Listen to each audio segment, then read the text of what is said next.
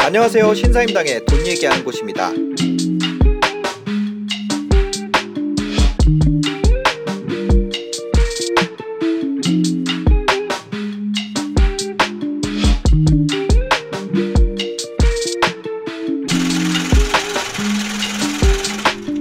네. 손절매에 대한 건데 그렇죠.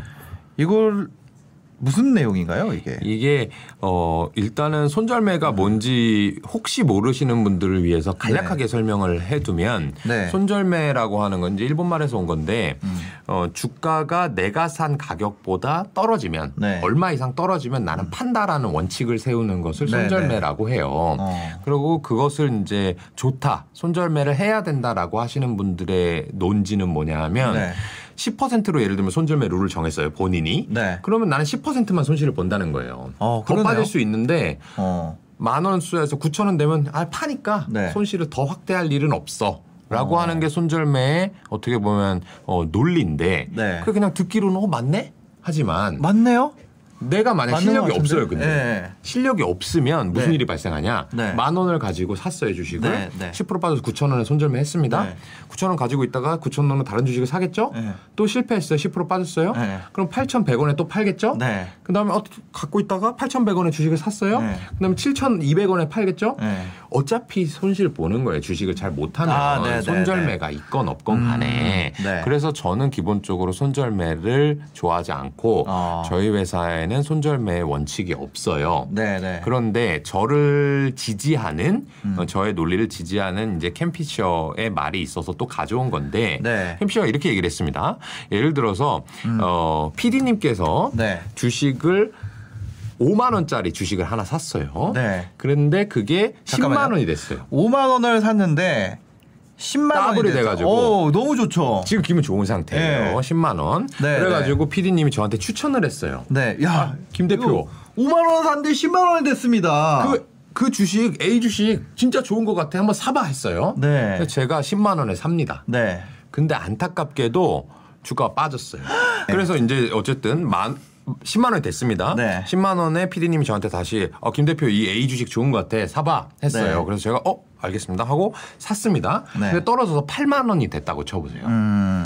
근데 손절매가 예를 들면 20% 규정을 제가 세우는 사람이에요. 네. 김현준이. 네. 어, 가, 가정입니다. 저는 손절매 안 해요. 네. 그래서 8만 원이 됐어요. 네. 그러면 저는 팔아야 되잖아요. 그렇죠. PD님은요? 아직 팔면 안 되네요. PD님은 플러스 60% 수익 구간이죠. 그죠? 여전히. 네. 근데 PD님은 안 팔고 저는 팔아야 되는 게 네. 이상한 거죠. 왜를 어, 왜냐하면 같은 종목인데. 그렇죠. 같은 종목 현재 8만 원에서 네. 주가가 오를 거냐 내릴 거냐는 결정을 할 수 있는 문제고 계산을 해야 되는 문제인데 네.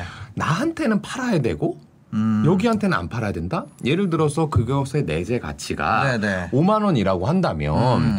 지금 8만 원일 때 저도 팔아야 되고 PD님도 파는 게 맞고 그죠. 내재 가치가 20만 원이라면 네. PD님이 불타기를 해서 더 사야 되고 네. 저는 물타기를 해서 더 사야 되는 거잖아요. 네, 네. 그런데 어, 손절매를 하는 사람은 거꾸로 하게 돼서 음. 그 내재 가치가 더 높다고 한들 네. 실제로는 저는 돈을 못 번다는 거죠. 어. 그래서 그러면 왜 그렇게 하냐?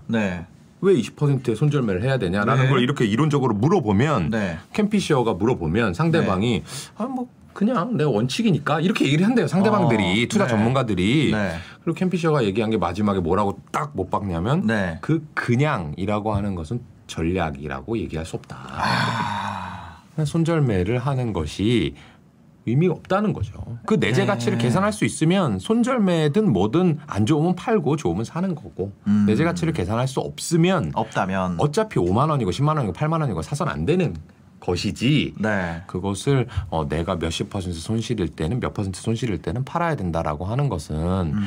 어, 사실은 뭔가 이론적 또는 논리적으로 설명할 수 없으니 하지 말거라라고 네. 말씀하셨습니다. 아. 그러네요. 그 말이 맞네. 그렇죠. 네. 오늘의 지금 주가 또는 오늘의 아파트라고 하면 오늘의 가격, 집값 네. 네. 대비 내가 투자하고자 하는 기간 후에 얼마가 될 거냐를 중시하는 거지. 음. 네.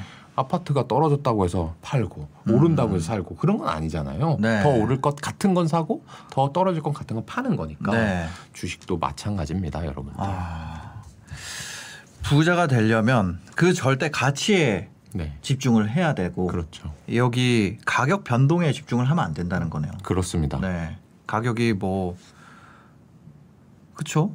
가격이 변해서 내가 살고 팔고를 결정을 해야 된다면 네, 음, A랑 B 아까 얘기했던 A랑 친구랑 둘 다 둘다 네. 사든지 둘 다 팔든지 이렇게 되는 게 맞는 건데. 그렇죠. 그렇죠. 네. 예를 들면 저희가 음. 둘다 전문가가 아니고 둘다 네. 한 주씩 갖고 있는데 네. 투자 전문가한테 갔어요. 캠피쇼한테 갔어요. 네.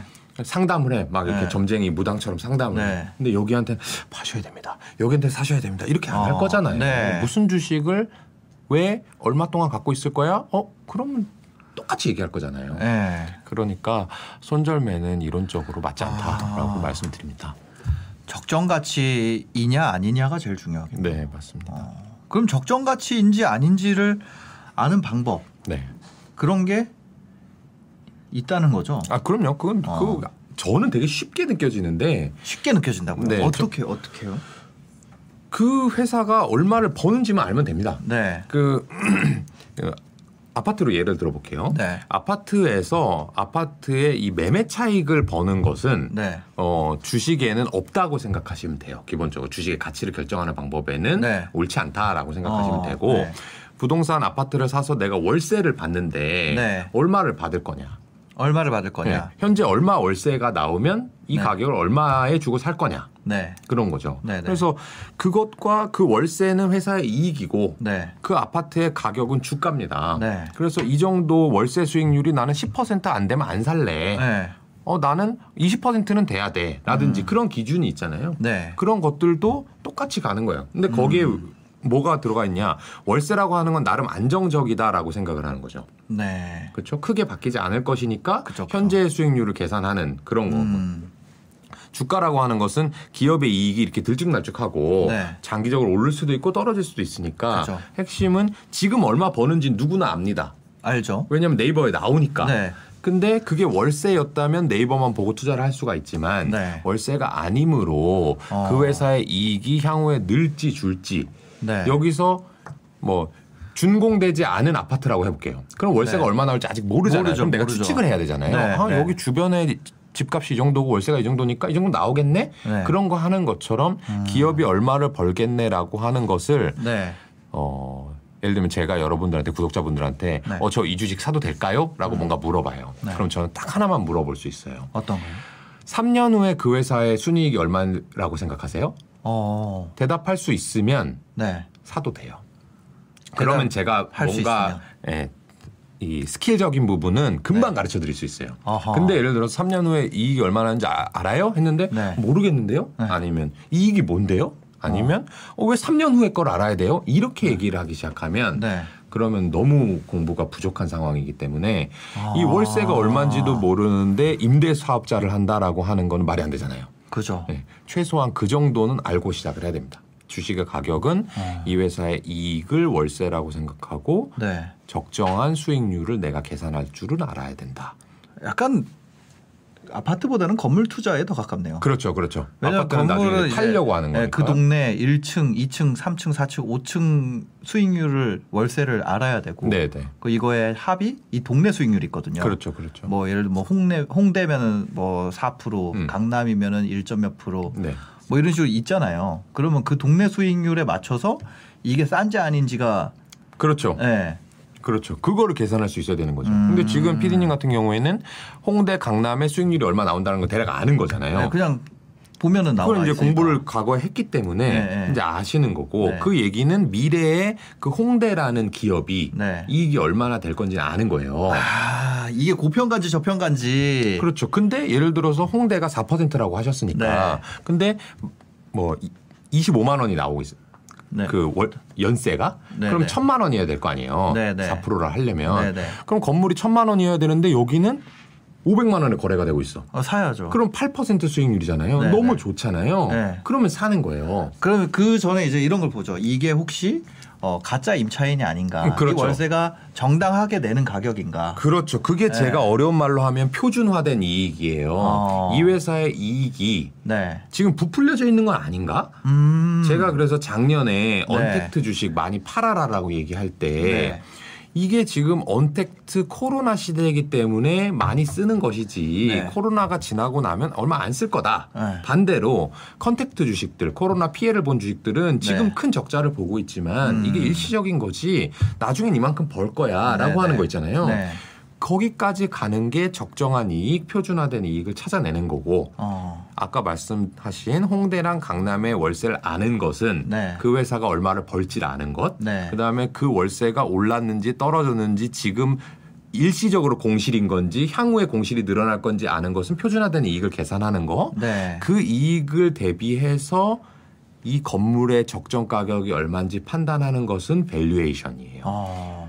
아주 똑같이 주식과 네. 부동산을 투자할 수가 있습니다. 아, 그럼 여기가 이제 앞으로 월세가 늘어날 것인지 소비가 더 증가할 것인지 돌아다니는 사람이 더 늘어날지 그거는 이제 부동산의 약간 네. 뭐라 그러면 초고수인 거잖아요. 아, 그런 거를 알 수 있으면 좋죠. 그렇죠. 예, 예. 그게 말하자면 지금 투자 주식 투자 전문가들이 하는 행동들인 거예요. 음. 그냥 일반적으로 어, 홍대랑 강남은 요 네. 정도 돈 나오겠지라고 투자하는 사람은 뭐 중수 정도 되는 거고. 네, 네. 어, 지- 옛날에 익선동 같은 경우 네, 네. 거기 진짜 뭐 아무것도 없었는데 어. 재개발되고 되게 잘 될 거야 해서 네. 음. 익선동을 싼 값에 한 20년 전에 제주도 사놓으신 분들 네, 네. 이런 분들 대박 났잖아요. 그죠, 그죠.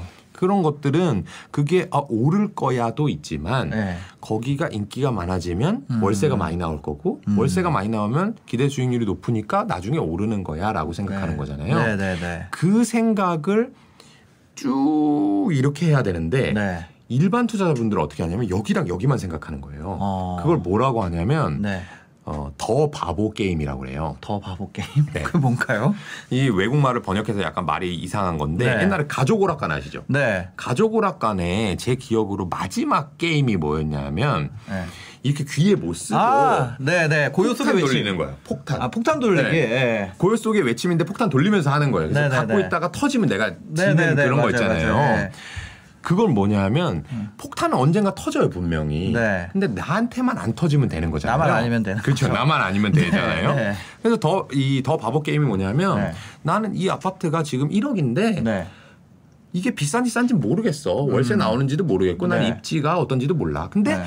어 과거에 5천이었는데 1억 됐으니까 누가 네. 2억엔 사주겠지. 어. 나는 이걸 1억이 적정 가치인지 아닌지 계산할 수 없는 바보이지만 네. 나보다 더 바보라서 2억에 사줄 사람이 있을 거니까 네. 라고 생각하면 더 바보 게임인 거고 아, 네. 그게 아니라 여기가 1억인데 1억인 이유는 입지가 이래서 이런 거고 음. 향후에 이 입지가 좋아져서 월세가 올라갈 거니까 한 2억 정도는 적정 가치가 되겠네 네. 라는 이렇게 순차적으로 계산한 사람은 투자자인 거죠. 한 끗 차이인데 네. 끝과 끝을 보면 어, 되게 비슷하게 느껴지는 거죠. 어머나. 네. 더 바보 게임을 할, 하 투자를 한다고 하면서 더 바보 게임에 누가 더 바보인가 게임에 네. 아 저는 더 바보가 더 그건 줄 알았어요. 아, 더 한 명? 예. 그런데 그게 아니라 누가 더 바보인가 네, 네. 이. 게임 예, 그 게임을 어 나는 투자를 한다고 하지만 그걸 할 수도 있겠네요. 네. 아마 대부분이 네. 그거는 뭐 전문 투자자들이라고 이름 붙여진 분들도 마찬가지인 거예요. 네. 내가 지금 메타버스. 이런 얘기 나오잖아요. 네. 메타버스 세계가 될지 안 될지 음. 되면 어떤 기업이 얼마나 벌지도 모르지만 네. 메타버스는 내가 먼저 느꼈으니까 일단 하나 사놓고 네. 이거 메타버스 관련주래 어. 좀 비싸게 사줘 네. 사 팔고 또 어나 12만 원 샀는데 13만 원 팔고 이거는 더 바보 게임이라는. 스타트업 투자 약간 그런 것들이 있는 것 같아요. 그렇죠. 네, 스타트업 투자 처음에 뭐 인맥 좋은 사람이 초기에 시드로 들어가가지고 네, 네, 네. 뒤에 받아줄 사람들 세팅해서 너무 지금 네. 직설적으로 말씀하셔가지고 제가 깜짝 아, 놀랐는데. 왜요? 네, 저도 매우 공감하는 거고요. 네. 근데 그게 왜 그런 일이 벌어지냐 하면 그 기저에는 네. 돈이 많기 때문이에요. 어. 그 스타트업 벤처 캐피탈 쪽에 그 네. 업계에 돈이 없으면 네. 정말 훌륭한 창업자가 아니면 투자를 음. 못 받아요. 어. 그걸 입증하지 않으면. 네. 근데 지금은 돈이 갈 데가 없다 없다 보니까 그쪽으로 막 가고 네. 정부에서도 그런 거를 많이 키워주려고 매칭 펀드 이런 거 만들어주고 네. 해외에서 뭐 나스닥 상장하면 뭐뭐 100배, 1000배, 만 배 상장이 되고 음. 이런 걸 보니까 그쪽으로 돈이 많이 들어가잖아요. 네. 그러니까 어 그냥 나는 일단 어, 창업해. 어, 피디님 저랑 창업 아무거나 하시죠. 네. 유튜버계 뭐 신사임당. 어. 그래서 창업하면 그냥 아무것도 안 했는데 기업 가치 100억인 거고 네. 100억에 투자한 사람은 어 100억 투자했으니까 그 다음에 200억이겠네 네. 이렇게 가는 거예요. 그래서 그거 모르지만. 뭐냐면 이게 투자가 돈, 돈 자체가 중요한 게 아니고 어떤 사람이 들어오느냐가 더 중요한 판이 돼버린 그렇죠. 거죠. 아니, 물론 이 사람이 더 중요한 건데 예. 경영자가 너무 중요하지만 아니 아니 경영자가 아니라 돈을 싸들고 온 사람이 맞아요. 맞아요. 누구- 수백한테 투자 받았냐 예, 뭐 예. 이거죠. 그러면 내 앞에 있는 사람이 진짜 똑똑한가를 계속 보고 그렇죠. 그거를 하게 되는 아까 거죠. 얘기한 캐시우드 뭐 레이 달리오도 마찬가지예요. 아, 네네. 캐시우드 우리 돈나무 누나가 아직 테슬라 안 팔았으니까 네. 일론 머스크가 도지코인 어. 좋다고 했으니까 네. 얘가 나보다 똑똑하니까 일단 투자를 네. 해보자. 네. 근데 그다음에 내가 나보다? 무식한 애가 받아주겠지. 네. 근데 마- 끝이 있단 말이에요. 언젠가 네, 끝이 네, 있단 네, 말이에요. 그렇죠. 근데 그게 내가 마지막일 거라는 생각을 항상 해야 된단 말이에요.